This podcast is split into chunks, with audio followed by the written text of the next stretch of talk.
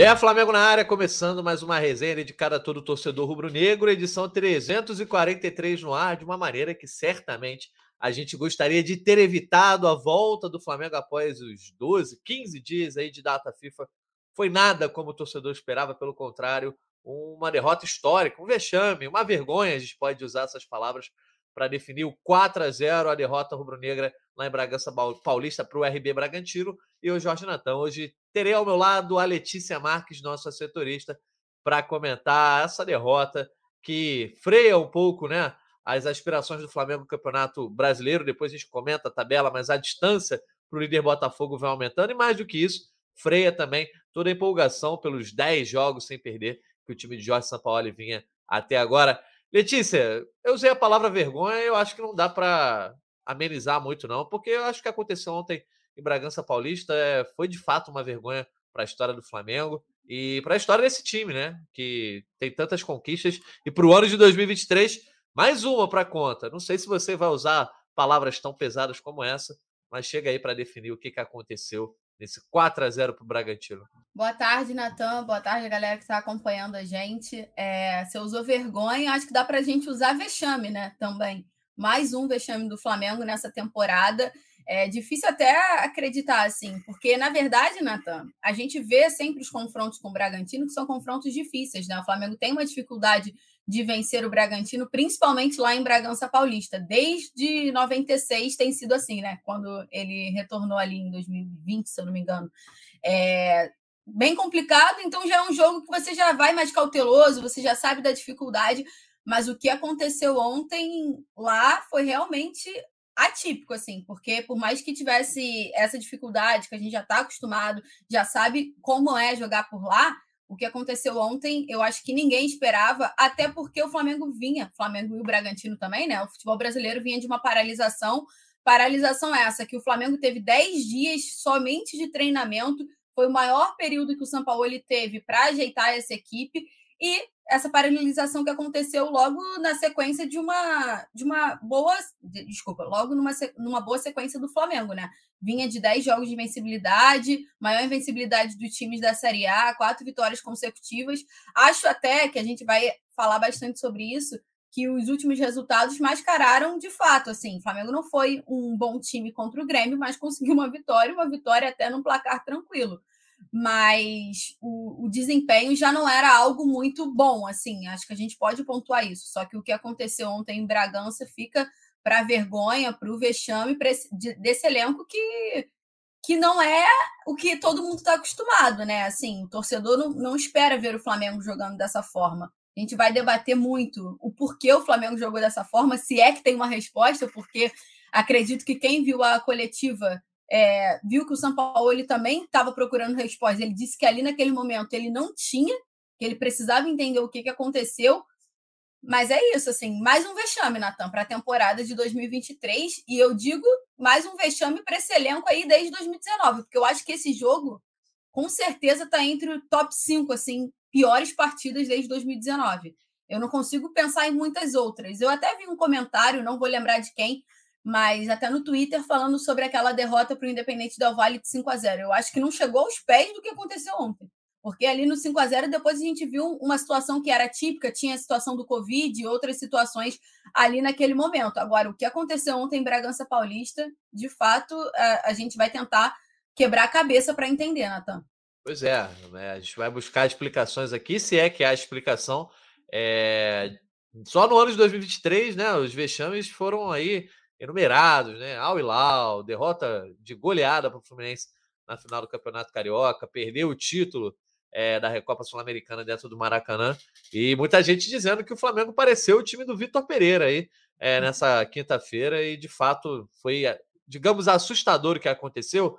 Hoje estamos só eu e Letícia aqui, então a gente vai contar bastante com a participação da galera aqui no chat. Então mandem suas perguntas, suas cornetadas e tudo mais. Vamos ter bastante espaço para botar a galera para falar. Estamos ao vivo no GE, no YouTube, no TikTok, na Twitch.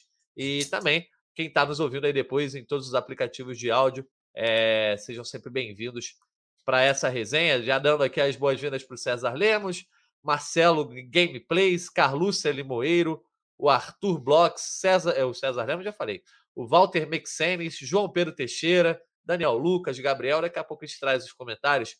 Mas enfim, Letícia, 4-0. Depois eu vou trazer aqui os scouts. Mas desde o primeiro minuto ali é aquele tipo de jogo que quem para para assistir, né? Pô, alguns tomando uma gelada, alguns comendo uma pizza, alguns debaixo do cobertor na preguiça. Mas o fato é que passou 5, 10 minutos ali, todo mundo já ficou naquela. Xiii, não tá legal, o negócio tá meio azedo. Óbvio, o torcedor tem fé, assiste até o final, esperando alguma mudança. Teve gente que até achava que quando tava 3-0 ainda dava para reagir. Mas o fato é, o Flamengo em nenhum momento ontem aparentou que poderia pelo menos conseguir um empate até em Bragança Paulista.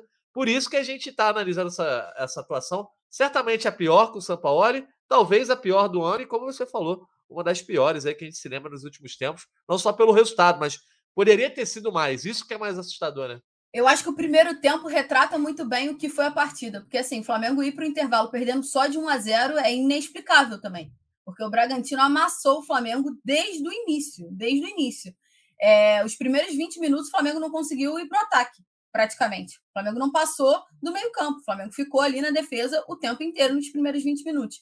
Teve uma chance com o Pedro, que ele erra ali uma chance clara de gol na reta final do primeiro tempo, mas foi a única chance também. De resto, o Flamengo ficou assistindo o Bragantino, gente.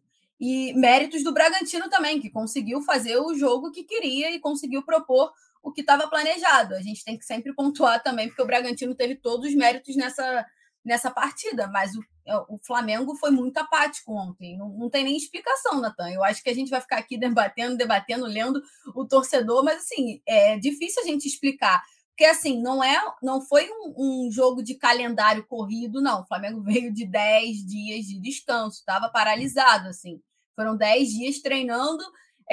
Desses 10 dias, acho que 3 ou 4 em 2 turnos, né, treinando integral. E você espera que, pelo menos, mantenha, né, a atuação, assim, não precisava golear o Bragantino, não precisava fazer uma aparição de exibição, tipo, precisava ganhar ali, pelo menos mostrar alguma coisa que foi feita nesses 10 dias de treinamento. E ontem parecia que o Flamengo não teve 10 dias de treinamento, gente. Não tinha uma jogada, não tinha uma articulação de lance. Individualmente, o Flamengo estava muito mal, todas as peças ontem estavam mal, assim, não dá para destacar ninguém. Eu acho que se a gente quiser destacar alguém, o que é inacreditável é você destacar um goleiro que conseguiu tomar 4 gols. Mas o Flamengo só não tomou mais gol por causa do Matheus Cunha, ponto. De resto, eu acho que não dá para você destacar ninguém, assim, ninguém, desde a zaga até o ataque. O Flamengo foi nulo ontem em todas as condições. E vindo de uma data FIFA, é o que eu acho pior, porque você espera que tivesse uma evolução, não precisava golear, não precisava nem ganhar o Bragantino, porque assim, você só tem que competir, e ontem o Flamengo não competiu. Pavoroso a partida de ontem, Natan, pavoroso. Eu acho que a questão é mais essa, trazendo as estatísticas aqui, foram nada menos do que 36 finalizações do Bragantino ao longo de toda a partida, enquanto o Flamengo só conseguiu 7. Foram 13 chutes ao gol, né, no alvo do Bragantino. Desses 13, 4 entraram, alguns pararam no Matheus Cunha, e o Flamengo não conseguiu acertar o alvo nenhuma vez, né? Talvez a bola mais que chegou mais perto de entrar foi a bola do Arrascaeta ali na trave. Já no segundo tempo. Pois é, o Flamengo já estava sendo derrotado. 60% de posse de bola para o Bragantino. 497 passes que o Bragantino trocou e só 353 do Flamengo. E aí, Letícia, a gente tem que sempre abordar isso. Aí o pessoal fala, mas tem que analisar o mérito do Bragantino, porque travou bem o Flamengo, soube marcar a saída de bola, soube pressionar. Pô, todos os aplausos para o Bragantino. De fato, teve uma atuação muito encaixada ali. Os primeiros 20 minutos ali, que já sinalizaram como o jogo seria difícil para o Flamengo, você via que o Bragantino estava numa rotação e o Flamengo totalmente outra. Era uma Ferrari contra um Fusca ali, claramente. Mas a questão é, diante de todo o mérito do Bragantino, o fato do Flamengo ter levado 36 chutes, levado 4 gols, poderia ter perdido de 7, sempre há um demérito do outro lado, ainda mais sendo esse Flamengo que vinha com bons resultados, tem tantas peças importantes, de tanto peso. A gente tem que também analisar o demérito do Flamengo, porque assim, o Flamengo não tem time para levar baile do Bragantino. O Bragantino parecia o Manchester City, entendeu?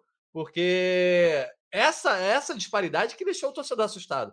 Mais uma vez, todos os aplausos para o Bragantino, mas o Flamengo em nenhum momento fez frente. E assim, a gente sabe que na realidade do futebol brasileiro, o Flamengo faz frente ao Bragantino. Então, foi algo que, de fato, a gente não consegue explicar.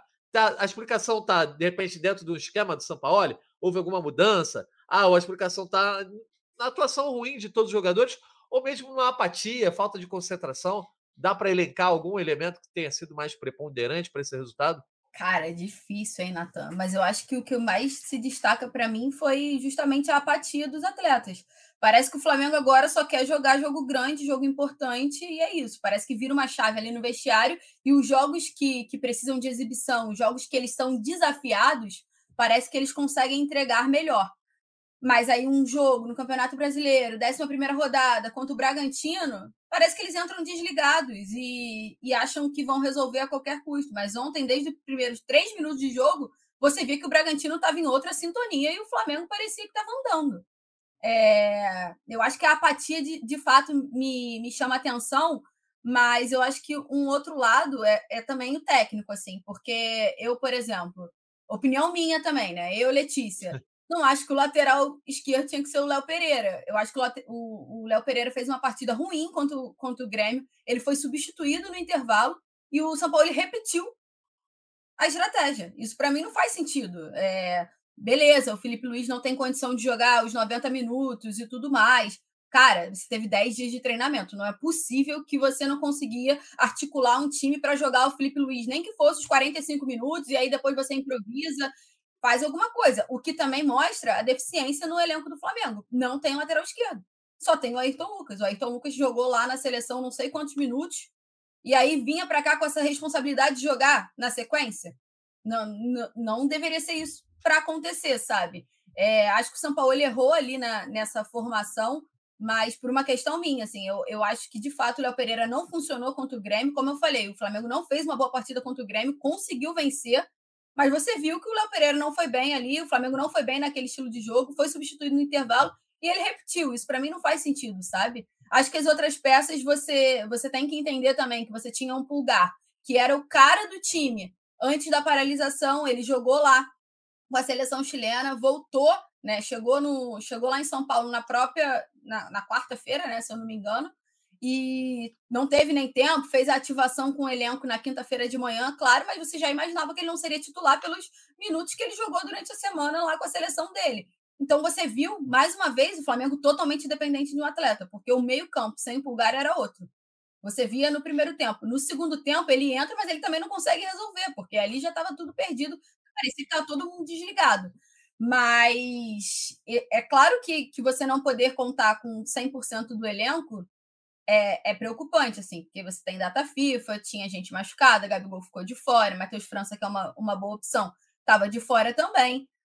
Enfim, ontem foi um acúmulo de coisas, Natan, mas eu destaco a apatia e o Sampaoli não ter conseguido encontrar um outro sistema, cara. Um sistema que ele viu que não funcionou contra um Grêmio. E ele repetiu, ele teve 10 dias para fazer e ele repetiu.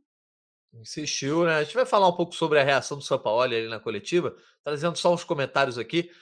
O nosso Walter Mexenes, 10 jogos invicto, 10 dias para treinar, expectativa no alto e a flamengada do ano. O prejuízo nem foi tão grande na classificação. Resta saber se essa derrota não será gatilho para aquela viuvez. Depois a gente pode até comentar sobre isso, né? Questão de o Sampaoli, que estava ganhando moral, mais uma vez, obviamente, a corda sempre acaba estourando no treinador, né? O César Lemos dizendo que absurdo o time jogar buscando Cebolinha o tempo inteiro. Eu acho que em termos de produção ofensiva, não dá nem para comentar muito esse jogo, porque o Flamengo ficou tão defensivo, sendo tão bombardeado, que não dá nem para dizer muito, porque os caras do ataque, eles entraram, acho que, né, nessa roda junto, porque não conseguiram produzir nada.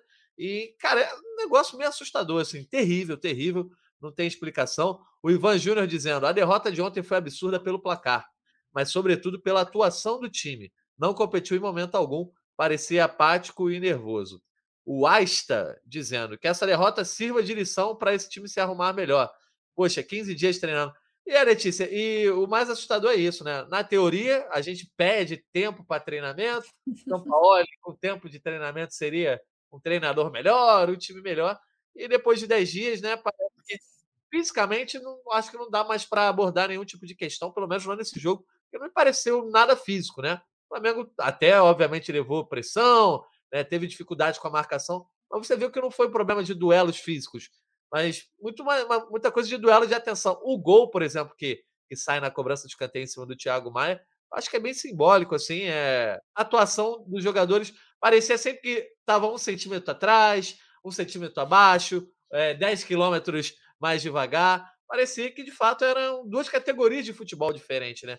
Então, é mais assustador ainda esses 10 dias, por quê? Não vai ter outro período de 10 dias aí para treinamento tão cedo, só em setembro a gente vai ter outra data FIFA. Mas a questão não é garantia de que o time treinado por mais tempo consegue melhorar, porque não apresentou melhora.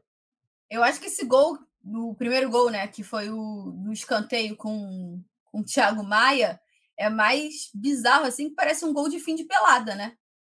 E aí é aquele gol que você tá só... Pelada tá acabando, o cara já não quer mais correr e não marca. Porque o Thiago Maia tá, sei lá, gente, 3 metros do cara. O cara sobe só. Letícia, só vou te cortar só para dizer que a gente tá ao vivo no Sport TV aqui também no Taon. Um abraço aí pro Luiz Teixeira. Estamos comentando aqui essa derrota de goleada do Flamengo pro Bragantino. A gente estava comentando alguns lances que o Flamengo, de fato, pareceu até time, né, que estava jogando em uma outra categoria de tanta superioridade que o Bragantino teve em lances específicos e no jogo geral. Pode seguir, Letícia. Não, exatamente. A gente estava debatendo esse período que o Flamengo acabou não aproveitando, né, de treinamento, pelo que pareceu, assim, pelo desempenho do Flamengo contra o Bragantino. Parece que os 10 dias não tiveram efeito ali.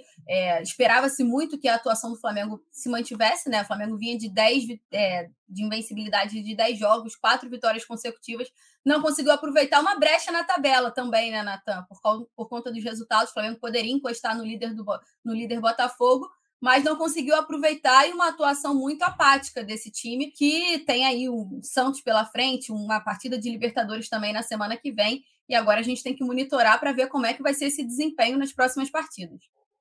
Isso aí, a gente vai ficar de olho. A tabela que não é tão simples para o Flamengo, e ainda mais com a distância aí que já está sendo aberta pelo líder Botafogo. A gente falou que ia comentar aqui a reação do Sampaoli. O Sampaoli, na coletiva, ele de fato também ficou meio perdido. Ele disse que não tinha uma explicação, não conseguiu enxergar nada ali à beira do campo. Ele disse assim, ó, agora não tem muita explicação, vinha com muita expectativa, mas o time foi superado. Analisarei com mais calma o que aconteceu. Ou seja, o Sampaoli, que é tão vibrante ali, né, Letícia, é um cara que consegue, às vezes, agir rapidamente, pode agir às vezes errado, faz uma substituição certa ou errada, às vezes talvez não tome a postura correta, a decisão que o torcedor gosta mais, mas ele age. Ontem a gente viu até uma certa apatia, tudo bem, a gente tem um recorte ali menor, quando a gente está vendo, né, à beira do campo, pela televisão, mas de fato você via que ele não sabia muito o que agir, porque qualquer jogador que entrasse, qualquer alteração que fosse feita, não ia ter muito efeito, como de fato não teve. Entrou Pulgar, entrou Ayrton Lucas, e o time não mudou absolutamente nada, né?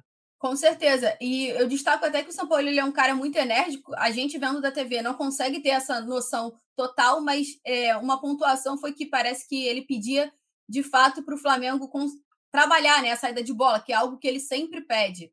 E aí, a partir desse momento, você viu o Flamengo em várias saídas de bola dando chutão para frente. Então, não fazia sentido o técnico pedir para o time trabalhar de uma forma, sair com a bola com calma, trabalhar a jogada, principalmente no segundo tempo, quando o Pulgar entrou, né, que melhora um pouco a qualidade ali. Cara, mas o Flamengo só dava chutão para frente. O Matheus Cunha era chutão para frente toda hora. E o Pedro fazendo pouco pivô, que é uma coisa que poderia ser uma saída, era bola lançada toda hora ali no Cebolinha, que também poderia tentar, mas não se sobressaiu, não fez muita diferença. Foi um jogo bem complicado ontem, Natan. Eu acho que essa coletiva do Sampaoli é bem clara, assim. Ele saiu tonto. A verdade é essa. Ele não conseguia entender o que aconteceu ali. Tem uma outra aspa aqui que deixa isso claro. Ó. Penso que foi uma partida atípica. Eu não esperava. A gente se preparou muito. Aproveitamos de forma intensa o treinamento e eu analisarei por quê. Estou surpreso porque perdi o jogo, porque perdemos a bola e porque o time não jogou. Praticamente não esteve em campo. Ou seja, essa sexta-feira do Sampaoli deve estar sendo de arrancar os cabelos que ele já não tem. Porque, de fato, ele pode procurar uma solução. Esse time do Flamengo pode entrar em campo diante do Santos, talvez a mesma formação, etc., e ter um outro resultado. Agora, o fato é, o que aconteceu na quinta-feira em Bragança Paulista não é normal. E o Sampaoli deixa isso claro com as suas aspas, porque ele busca. Não tem uma explicação técnica, não tem uma explicação tática, não tem uma explicação física. Você pode até analisar lá, o Bragantino levou vantagem nisso, recuperou a segunda bola melhor, pressionou bem o Flamengo, sufocou, tornou o jogo mais plausível. Mas eu acho que nenhuma dessas explicações contempla o que o torcedor viu. E a gente vê isso, essa insatisfação, Letícia, aqui nos comentários. A galera tá aqui totalmente pistola, né? A galera comentando várias vezes aqui, criticando o time. Ó, o César Lemos. O lance do último gol foi assustador. O Wesley escorregou, perdeu a bola e foi ele que tentou bloquear o chute. Exatamente. O Wesley escorrega, acontece, tudo bem. Isso aí a gente não vai criticar, mas é sinal do jogo. Só que ele é o único cara que chega antes. A zaga já tá lá se posicionando e ele ainda chega antes de todo mundo. Negócio inacreditável. Hoje eu tô meio falastrão, eu tô meio usando palavras mais incisivas, mas por quê? Acho que o jogo demanda e olha... O Flamengo mereceu, né? Uma palavra definida como vergonha e vexame. Mais um. Não é o primeiro podcast que a gente faz isso, né, Natan? Pois é. Tá virando rotina em 2023. Eu vou trazer aqui um comentário do Daniel Lucas. Ontem foi um jogo equilibrado, mesmo com o resultado. Uma hora o Bragantino batia, na outra hora o Flamengo apanhava. 100% equilibrado. E foi bem isso, né, Letícia?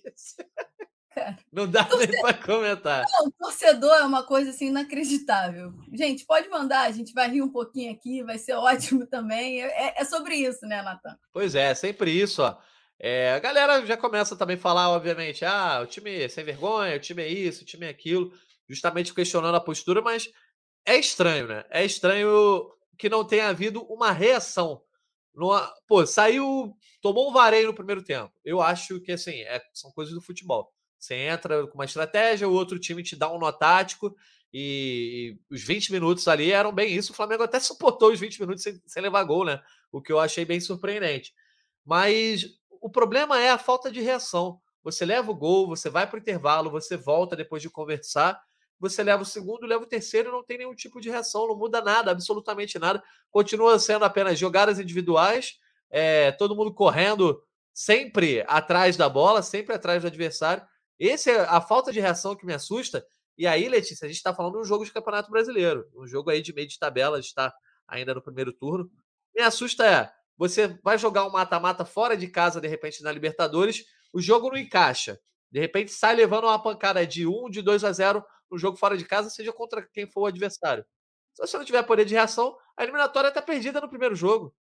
E o Flamengo tem possibilidade de jogar fora de casa e jogar contra grandes times, por exemplo, na Libertadores, dado aí o futuro. Então, essa falta de reação que o Flamengo mostrou, inclusive em outros grandes jogos da temporada, mostrou na final do Campeonato Carioca, mostrou no Mundial de Clubes, mostrou na Recopa, mais uma vez volta a preocupar o torcedor, né? Com certeza. E eu acho que assim, Natan, a falta de reação e a falta de cobrança entre eles no campo mesmo, cara, porque você não via um jogador líder ali falar, irmão, o que está acontecendo? Sacode aí, vambora. Você não viu, o Flamengo tomou um, beleza, foi para o intervalo, aí tu pensa, vai tomar uma chamada no intervalo lá, vai voltar um pouquinho melhor, mais ligado e tal, aí também toma gol com 3 minutos, né, 4 minutos, sei lá, o segundo gol do Bragantino, foi logo no início do segundo tempo, aí tu já toma um baque, né, porque parece que tu tá se reerguendo, toma outro soco. E aí, cara, depois disso, foi só a ladeira abaixo, porque não teve um jogador do Flamengo para cobrar ali, você não via ninguém, você via todo mundo apático, a definição é essa, apatia ali, não é nem reação coletiva, Natan, é uma pessoa se indignar com a postura do time, com a bola não tá entrando, com as coisas não estarem funcionando e tentar ligar os outros, né, porque é assim que se funciona um esporte coletivo, né, você tentar levantar os outros ali. E, cara, eu queria destacar, Natan, uma outra coisa que a gente não passou por aqui, mas eu acho que diz muito o que a gente está falando agora, a entrevista do Everton Ribeiro no intervalo, assim. O Everton Ribeiro fala que estava todo mundo tentando jogar individualmente só e não estava se ajudando no coletivo. Cara, isso é muito grave, assim. Ainda mais depois de 10 dias de treinamento. Depois de 10 dias de treinamento, no intervalo de um jogo de Campeonato Brasileiro, o capitão da equipe, que geralmente o Everton Ribeiro, ele sempre coloca a cara, né, a tapa ali, mas não dá declarações fortes. E essa declaração, para mim, foi muito forte. Você falar que o time só estava jogando, querendo jogar individualmente, mas e não se ajudava, né? É o que ele fala, assim, basicamente. Eu acho que eu tenho até aqui aberta para a gente ler certinho. Mas é uma declaração muito forte. O Everton Ribeiro é sacado na substituição, né? Com o Sampaoli, até precisava, não jogou bem. Mas, assim, é uma verdade. O Flamengo tenta se sobressair individualmente de uma forma que o coletivo não funciona. E, cara, o futebol é coletivo. Se tiver um coletivo bom, as peças individuais vão se destacar. E isso é uma coisa que o Everton Ribeiro sempre fala. É sempre o inverso, né? Ele sempre fala que se o Flamengo estiver bem, as peças vão se destacar. Cara, ontem ninguém jogou bem, assim. A partida do Gerson, pelo amor de Deus. É. O Gerson é um cara que ou ele joga muito bem ou ele joga muito mal. Ele não tem o meio termo nessa volta dele ao Flamengo. Ele não tem o meio termo. Ou ele faz uma partida absurda ou ele faz uma partida muito ruim. Que ontem foi uma partida muito ruim.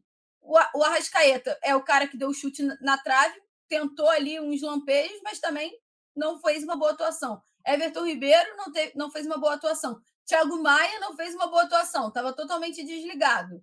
Só aí o meio-campo todo. O Pedro recebeu pouquíssimas bolas, também é um cara que dificulta, né, esse estilo de jogo, porque ele joga mais preso lá na frente, mais de pivô, mais de centroavante nato. Então, para ele é mais difícil, de fato, se a bola não chegar. Quando a bola chegou, ele não conseguiu marcar. Mas também não vem fazendo boas partidas e não fez uma boa partida ontem. A zaga, enfim, eu acho que de fato que eu falei no início, só o Matheus Cunha consegue se salvar. E aí, num jogo que o goleiro toma 4 gols e ele ainda é o destaque, é sinal que tá tudo errado. É, a gente já comentou aqui várias vezes nessa temporada, sempre nos resultados ruins, a galera sempre tende a, primeiro, culpar o técnico. Ah, o técnico é ruim, o time tá como foi com o Vitor Pereira, e de fato fez um trabalho muito ruim. E depois culpar, quando já se esgotaram as críticas ao técnico, né? Se mudou o técnico, mudou formação, mudou tudo, passa a falar sobre os jogadores, que os jogadores estão com preguiça, que os jogadores... A gente não tá aqui para falar sobre exatamente a postura dos jogadores, mas a gente pode apontar que às vezes falta concentração, às vezes falta força mental para esse Flamengo. Força mental que o Flamengo demonstrou com talvez os mesmos jogadores diversas vezes no ano passado, em 2020, em 2019. Os mesmos jogadores demonstraram força mental. E demonstrou, inclusive, nos últimos jogos. A gente não é maluco, né, de chegar aqui e vir falar porque estava tudo bem antes da data FIFA, o Flamengo jogando mal, mas vencendo, estavam passando pano. A questão é, o Flamengo estava mais competitivo. Por mais que não jogasse tão bem, conseguir vitórias, mesmo com atuações que não fossem das melhores, eu acho que é um sintoma de força mental, de competitividade, de estar conseguindo uma concentração maior, que mesmo que o time, às vezes, não produza tão bem, consegue manter o resultado. Isso aconteceu nos últimos jogos. Então, a gente tem que analisar isso dentro do processo, que faltou esse elemento agora, e aí o time joga mal e não tem reação. E aí, obviamente, a gente analisa também o trabalho do Jorge Sampaoli.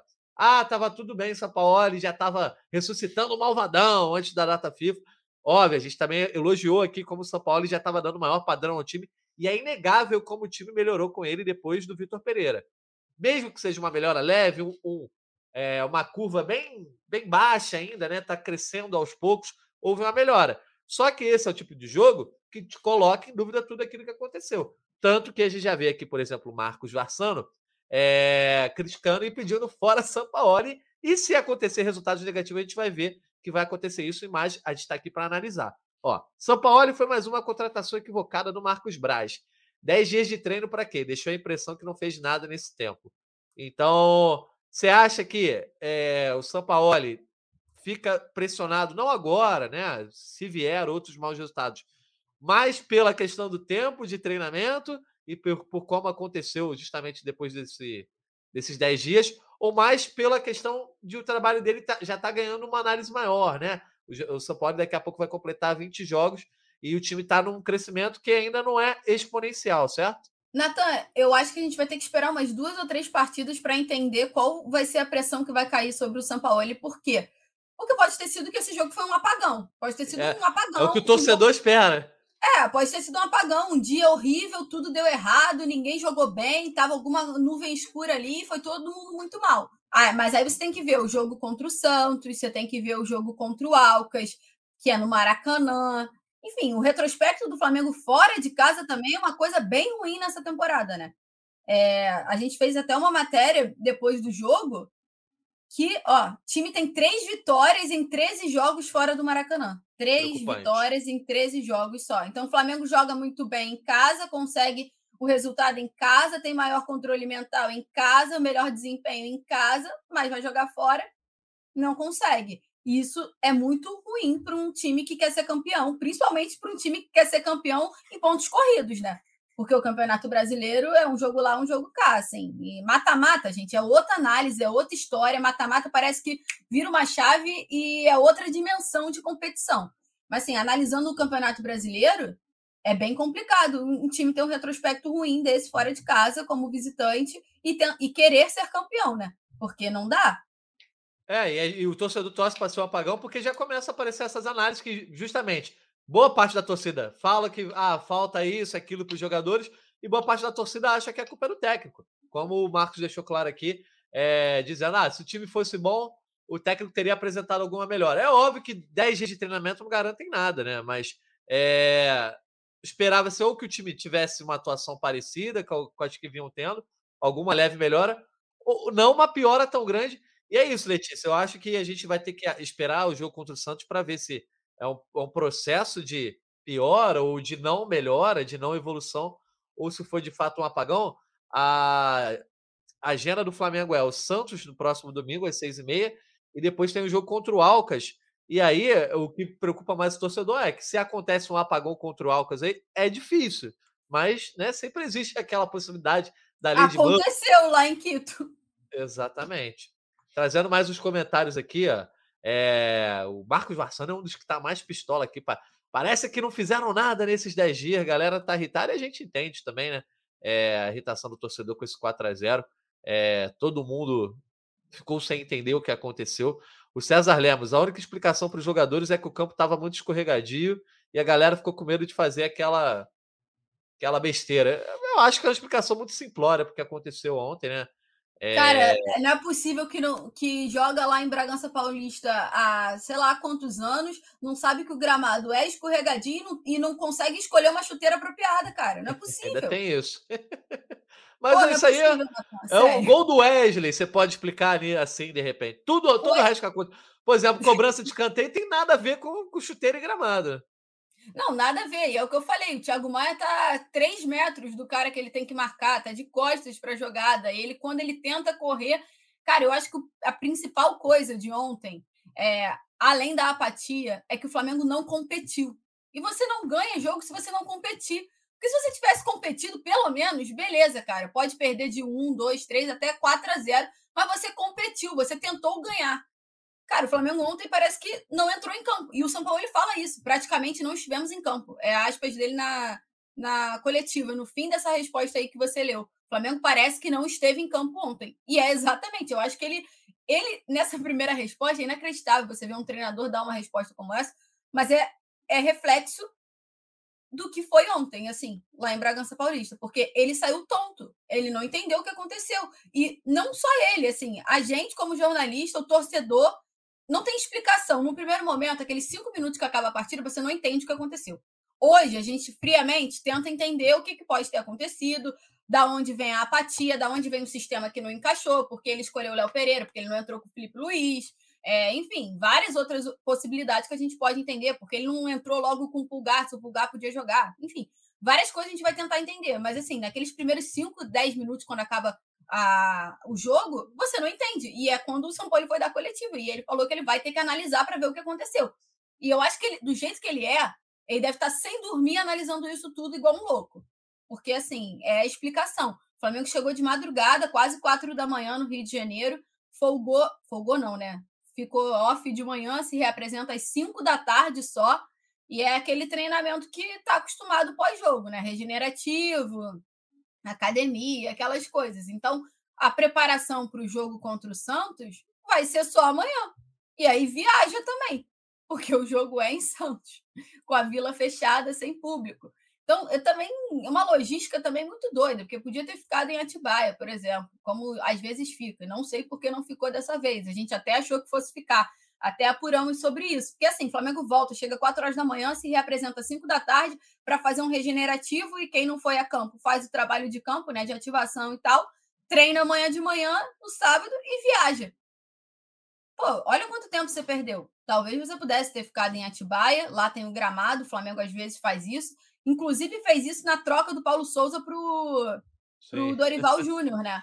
Que o Flamengo fez 2 jogos. Paulo Souza comandou o treinamento já demitido. Cara, isso é inacreditável também, assim, capítulos da história do Flamengo que não tem como ser explicados. Falando sobre isso, Letícia, você lembra qual foi a última vez que o Flamengo perdeu de 4-0? Não, mas já são 3 ou 4 jogos que o Flamengo tomou 4 gols esse ano. Eu me lembro contra o Palmeiras, esse Fluminense. Contra o Bragantino, Fluminense, tem mais algum? Não, acho que são esses 3. Mas o último 4-0 havia sido em 2021, agosto de 2021, para o Inter, né? Jogo no Maracanã. E aí a gente torce para que esse jogo contra o Bragantino, né? O torcedor espera isso, que esse 4-0 seja mais ou menos como aquele, que foi um apagão que aconteceu também, em meio àquela campanha de recuperação do Flamengo ali no segundo semestre, com o Renato Gaúcho. Chegou à final da Copa Libertadores, acabou não conquistando nenhum título, mas chegou à decisão. De fato, teve algum caminho a ser trilhado ali. E foi um resultado muito ruim, muito estranho, e meio a bons resultados que o Renato vinha conseguindo. Então, o torcedor torce... Só para entrar nisso, meu irmão falou que essa partida de ontem parecia aquele 3-0 do Bahia no Jorge Jesus. Pois é, ou então torce para isso, que seja um resultado... Isso aí eu já acho mais difícil, porque a gente sempre olha muito para o Jorge Jesus, mas já passou assim, todas as referências possíveis e o Flamengo segue oscilando. O Jorge Jesus, quando entrou no trilho, foi embora, né? Aquele Flamengo 2019, os 6 meses mais bonitos, né, da história recente do Flamengo. Mas, olhando, o que me preocupa, assim, eu acho que preocupa o torcedor, olhando os últimos anos, recentemente, esse tipo de apagão tem tido muito espaço. O Flamengo tem sido um time muito irregular. Até no ano passado, em que consegue o título da Copa do Brasil e da Copa Libertadores, ele era muito irregular, até o Dorival conseguir botar o time no trilho ali. Inclusive, apresentou irregularidade na reta final da temporada, né? Quando perde os últimos jogos do Brasileirão, não atua também ali nos jogos decisivos da Copa do Brasil e até da... Mas tem jogo que tem que ganhar, não tem que desempenhar. Não, eu acho que o futebol concordo, é isso 100%, também. Concordo 100%. Ganhou as 2 competições sem jogar bem os 2 jogos decisivos, assim. Então, não jogou bem contra o Corinthians e ganhou a Copa do Brasil e não jogou bem contra o Atlético e levou a Libertadores, sim. É algo que a gente comentou da última vez que a gente esteve no estúdio, como o Flamengo, mesmo com tantas peças, com tanto orçamento, com tanta estrutura, não consegue ser um time que seja constantemente competitivo. Não estamos falando de ganhar títulos e talvez de disputar todos os títulos, mas a gente tem que olhar sempre para a referência do Palmeiras, que tem o mesmo treinador aí há 3 anos, mas você não imagina o Palmeiras levando uma sapatada dessa assim do nada, ou levar uma sapatada dessa mais de uma vez ao longo de 2, 3 anos. Pelo contrário, o Palmeiras foi derrotado pelo Bahia por 1-0, mas jogou melhor, levou o gol no final, já não perdia há muito tempo. Eu acho que o torcedor espera desse time do Flamengo, desses jogadores, e desse elenco que já é histórico, alguma regularidade nesse sentido. E não de você ligar a televisão e pode acontecer qualquer coisa, né? Pode acontecer um apagão.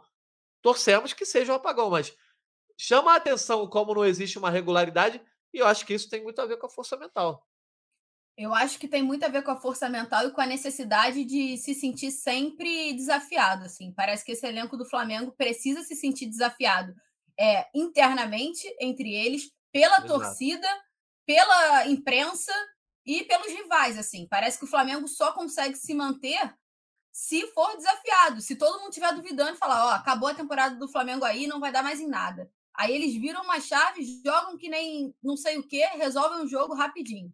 Gente, foi assim contra o Fluminense, quando se classificou na Copa do Brasil. Na ocasião que o Flamengo, que tem o empate no jogo de ida, o Fluminense estava num momento muito melhor, o Flamengo num momento muito oscilando ali, joga 2 semanas depois, né, que foi a diferença de um jogo, já mudou tudo. O Fluminense já era outro no jogo da volta e o Flamengo, numa motivação absurda, consegue resolver o jogo, embala ali naquela partida contra o Vasco. Então, eu acho, Natan, que tem muito controle mental e o desafio interno entre eles, assim, eles precisam dessa motivação.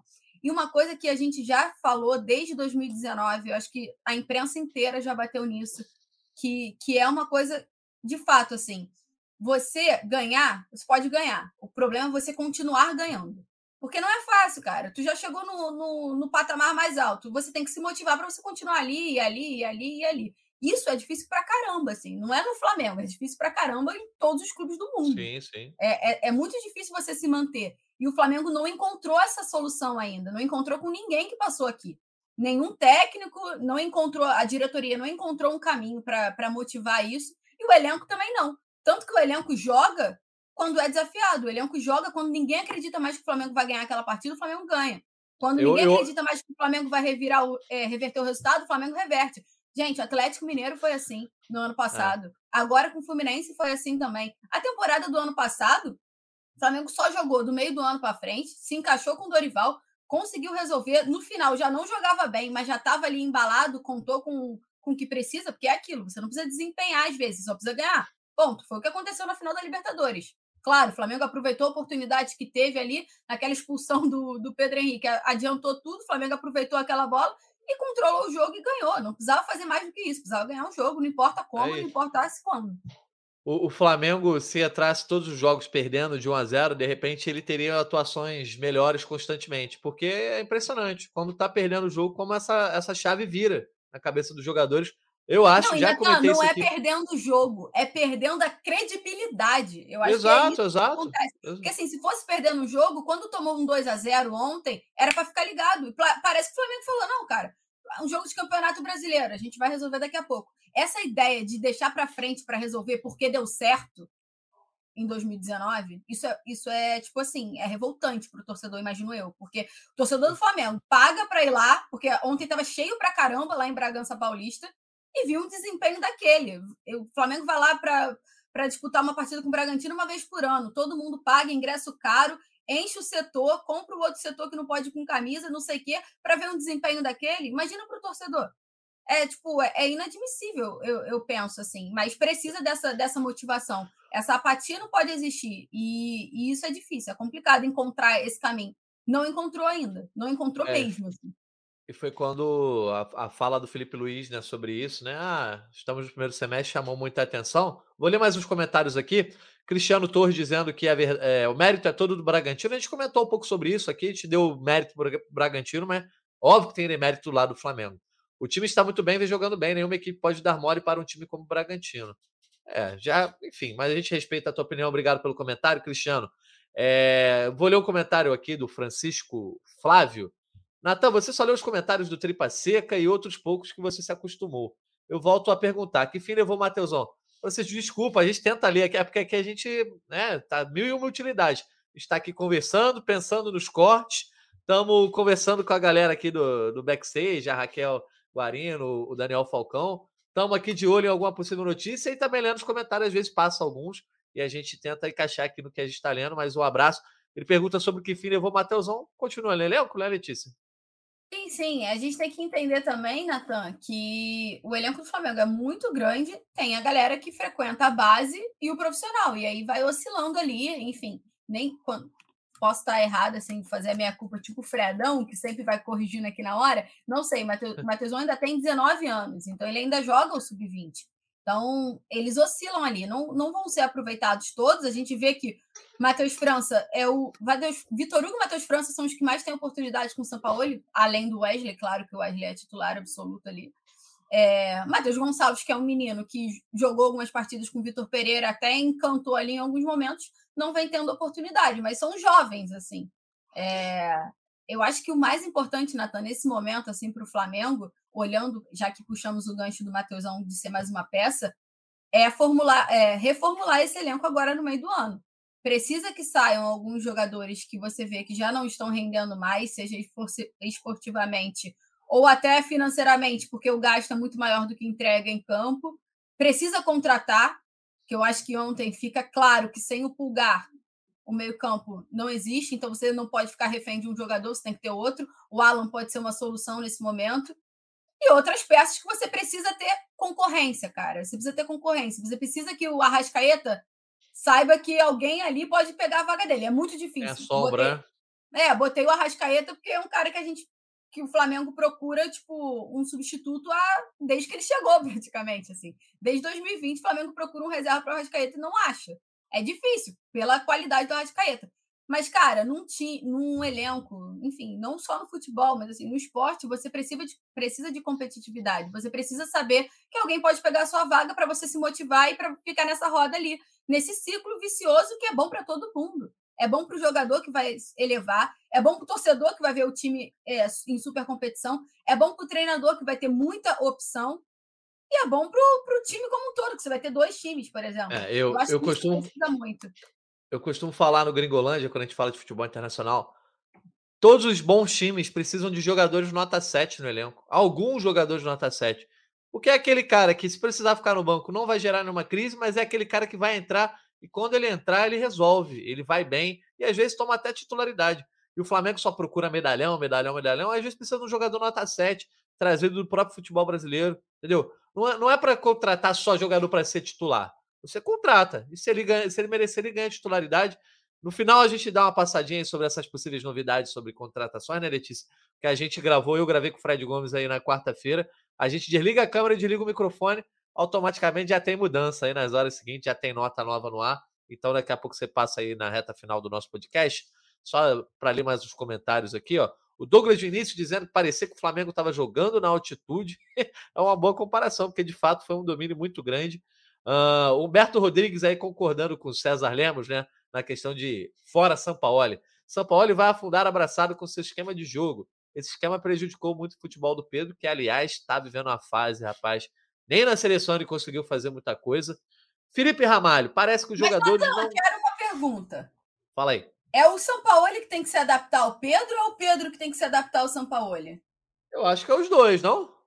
Não, tudo bem, mas é que cai só como se o Sampaoli fosse culpado pelo desempenho do Pedro, assim. E eu não acho. Ele claramente está num mau momento, né?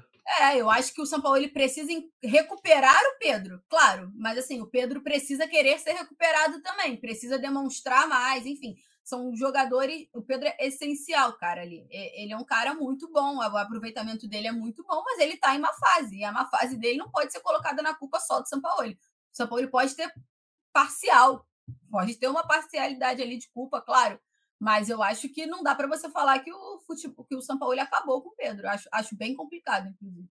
Boa. Felipe Ramalho, ó, parece que os jogadores não gostam desse esquema, 10 dias de treino piora significativa, de fato chama a atenção. Thiago Costa também chama atenção para isso. 10 dias de treino para isso? Melhor jogar toda semana 2 jogos, que é melhor. Inadmissível a apresentação do Flamengo no jogo de ontem. Teve um comentário que eu perdi aqui. Agora, Thiago Oliveira. O difícil é sempre ficar esperando pelo próximo jogo. E, de fato, é o que resta agora ao torcedor rubro-negro. Próximo jogo, Santos.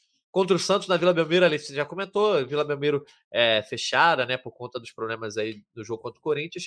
6h30 nesse domingo. E o Flamengo espera aí ter uma atuação melhor, até porque o Campeonato Brasileiro está avançando. Chegamos à 11ª rodada com o Flamengo com 19 pontos. E aí, amigo, o Palmeiras está 3 ali, até porque foi derrotado. E o Flamengo comemora esse tropeço do Palmeiras, só que o Botafogo segue líder com 27 pontos, já está a 8 do Flamengo. Não é uma distância muito tranquila de se tirar, não. Então, e essa rodada para o Flamengo era essencial que tivesse conquistado os 3 pontos para grudar ali, né? Porque você viu o Palmeiras perder, que é algo que é muito improvável assim nessa temporada, pelo que o Palmeiras vem fazendo.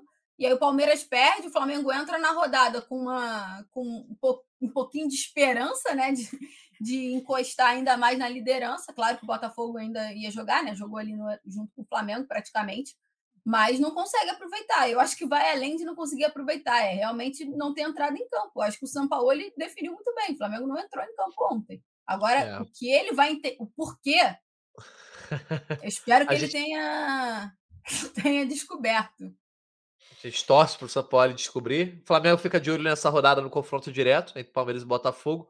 4 horas no domingo, na Arena Palmeiras. A gente vai ficar de olho aí também.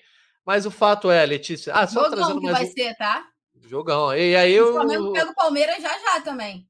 O torcedor fica naquela dúvida. Eu torço pro Palmeiras porque o Botafogo tá mais longe, ou torço pro Botafogo porque eu acho que o Palmeiras é quem vai ser o rival direto do Flamengo. Fica sempre nessa dualidade.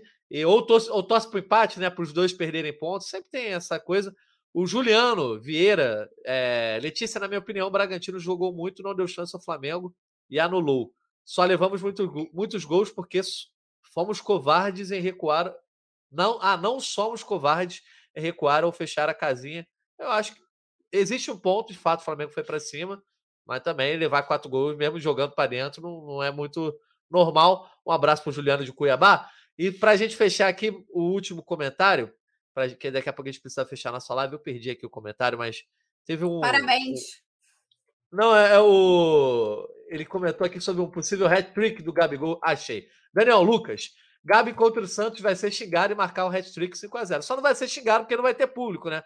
Mas então, Letícia, quero saber a tua opinião desse jogo, dar aquele palpite, né? Não vou nem trazer a classificação do bolão aqui, porque não mudou em nada, mas traz para nós aí o seu palpite para Flamengo e Santos aí. Será que se recupera?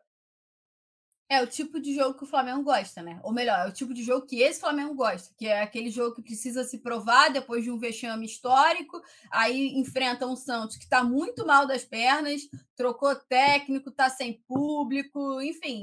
Aí o Flamengo vai entrar com uma postura muito melhor, com a mentalidade lá em cima. Ao que tudo indica, o Flamengo é superior ao Santos, ponto. Então, assim, né? Condições normais de temperatura e pressão, não ia sofrer para o Santos, né? E aí o Santos, nessa situação, acho que menos ainda. Mas é complicado, assim, para o Flamengo. É um jogo difícil, assim, cara. É um jogo difícil, ainda que seja sem torcida. Né? A gente tem que ver se o Gabigol... Calma, a gente tem que ver também, porque lembrei do hat-trick. Tem que ver se o Gabigol vai voltar, o que tudo indica, volta. Porque ele estava se recuperando da lesão no quadríceps esquerdo, né? Ele ficou fora dessa partida mais para ficar 100%. Até porque tem um jogo de Libertadores no meio da semana. Ao que tudo indica, ele joga contra o Santos. Cara, eu imagino uma mudança de postura do Flamengo para dar uma resposta a todas as críticas que eles vão receber entre quinta e domingo. Então, eu acho que o Flamengo ganha a partida e não deve sofrer muito, assim. Mas vou falar um 2-0. Boa, 2-0. Eu vou botar... Bom? Tá bom, o palpite é seu. Vou botar 2-1 pro Flamengo, então... Trazendo o otimismo de volta aí. Então, para a gente encerrar, Letícia, né? Para o seu destaque final também, eu vou deixar uma pergunta que a galera sempre faz no chat. O Sullivan fala aqui: vocês acreditam que a briga por titularidade causada pela chegada de reforços vai acabar com essa apatia que não foi exclusiva de ontem? Aí isso é um ponto de partida para a gente trazer aqui perguntas da galera, por exemplo, a Francicele Gomes. E o Alan, Letícia, alguma novidade, etc. Um abraço para o campista igual o Caê, que está sempre aqui conosco. Enfim, novidades sobre reforço aí para a gente fechar, Letícia? Vamos lá, então. Acho que de reforço a gente pode trabalhar principalmente no Alan, né? Uma negociação que se arrasta aí. A gente já falou em alguns momentos, em algumas matérias lá no GE. Globo.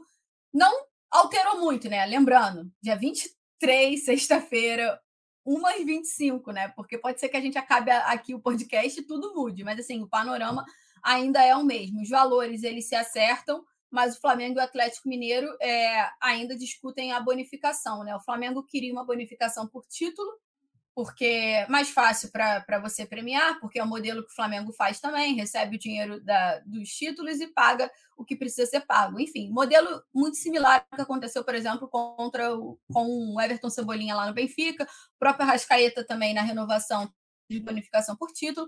Só que o caso o Atlético Mineiro não quer ter que torcer para o Flamengo para ganhar o dinheiro. Porque para ganhar o dinheiro, o Atlético teria que ver o Flamengo ser campeão. Enfim, essa bonificação a gente trabalha mais ou menos em 1,5 milhão. Então, os clubes estão discutindo a bonificação por títulos ou por partidas. E aí, por partidas, agrada ao Atlético Mineiro, mas ainda estão em fase de aparar as arestas. A expectativa do Flamengo é conseguir contratar o Alan.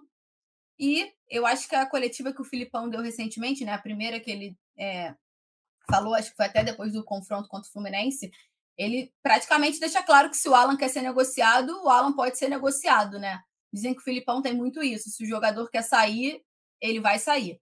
E é que a questão básica, Natan, quando a gente escuta muita gente nos bastidores, é isso. O Atlético Mineiro está fazendo jogo duro porque vai reforçar um dos principais rivais nas três frentes, né? Já que disputam as três competições, Libertadores, Copa do Brasil e o Campeonato Brasileiro. Então, de fato, o Atlético Mineiro tenta fazer jogo duro ali, mas vai acabar cedendo. Vai ser uma briga ali muito grande, já está sendo, né? A negociação se arrasta aí por muito tempo, mas o Flamengo está otimista para encerrar logo essa negociação. Lembrando que até a janela abre dia 3 de julho, então, tem mais uma semana aí. O Flamengo, por um lado, ainda se vê muito calmo em relação ao tempo. porque ainda tem mais uma semana para o jogador ser inscrito e tal. Claro que se pudesse ter o Alan amanhã no Ninho do Urubu, o Flamengo ia dar cambalhotas. Mas, assim, não seria de todo ruim você ter o Alan no dia 3 de julho, por exemplo, que é o dia que abre a janela.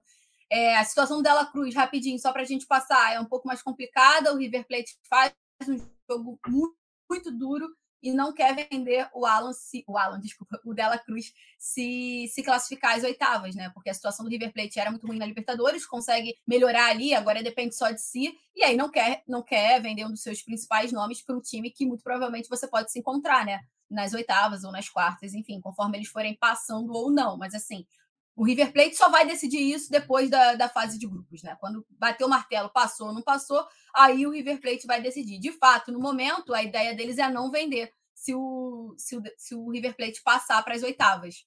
Mas dinheiro, né? Tudo envolve dinheiro. Pode ser que o clube argentino mude um pouco se o Flamengo aumentar a proposta, o que o Flamengo também não descarta. A gente trouxe isso essa semana no GE. O Flamengo não descarta fazer um investimento maior no De La Cruz, mas também não tem nenhum valor ainda em mente, né? Até porque sabe que o River Plate deu essa negativa no primeiro momento e vai deixar para resolver só depois da fase de grupos.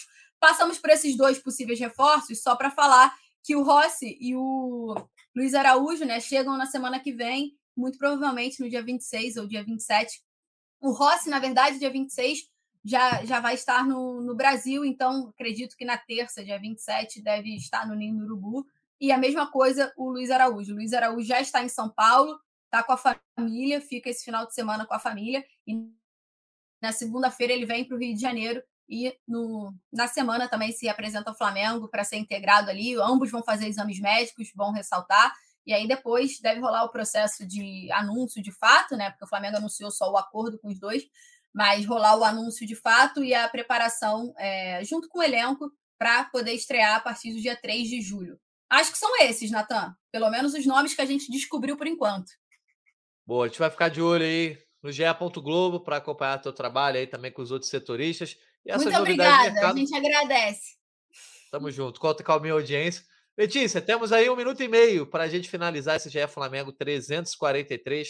O GE Flamengo, né? Que não gostaríamos de ter feito depois dessa goleada. Mas vamos lá, teu destaque final.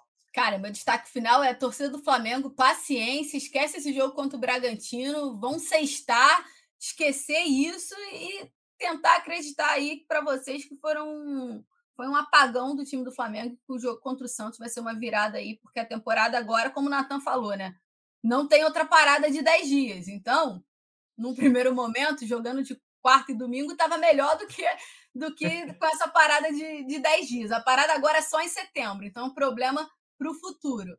Mas, brincadeiras à parte, é isso, assim, para o torcedor do Flamengo é esperar, torcer e rezar, orar, que foi um apagão, que aquilo ali não vai se repetir, apesar de já ter acontecido em algumas oportunidades nesse ano, né, como a gente já trabalhou aqui. Mas é isso, Natanzinho, já dei meu palpite, né, 2-0. Boa. A gente vai ver, então, ó, obrigado, Letícia, obrigado a todo mundo que nos ajudou aqui a fazer essa resenha no nosso chat. Desculpe se eu deixei algum comentário pelo caminho aí, mas contamos sempre com a participação da galera, até porque estamos de volta na próxima segunda-feira. Domingo tem Flamengo e Santos, 6h30, na Vila Belmiro, e na segunda a gente vai estar aqui para repercutir. Será que o Flamengo vai voltar ao caminho das vitórias? Estaremos aqui juntos, agradecendo também ao Daniel Falcão, a Raquel Guarino, que estiveram aqui com a gente no backstage, mais uma vez a Letícia e a todo mundo que nos escutou aí, seja ao vivo no GE, no TikTok, no YouTube, na Twitch ou também nos aplicativos de áudio. Segunda-feira a gente está de volta. Um abraço, até a próxima. Sabe de quem? Do rubro-negro, da nação, é o GE Flamengo.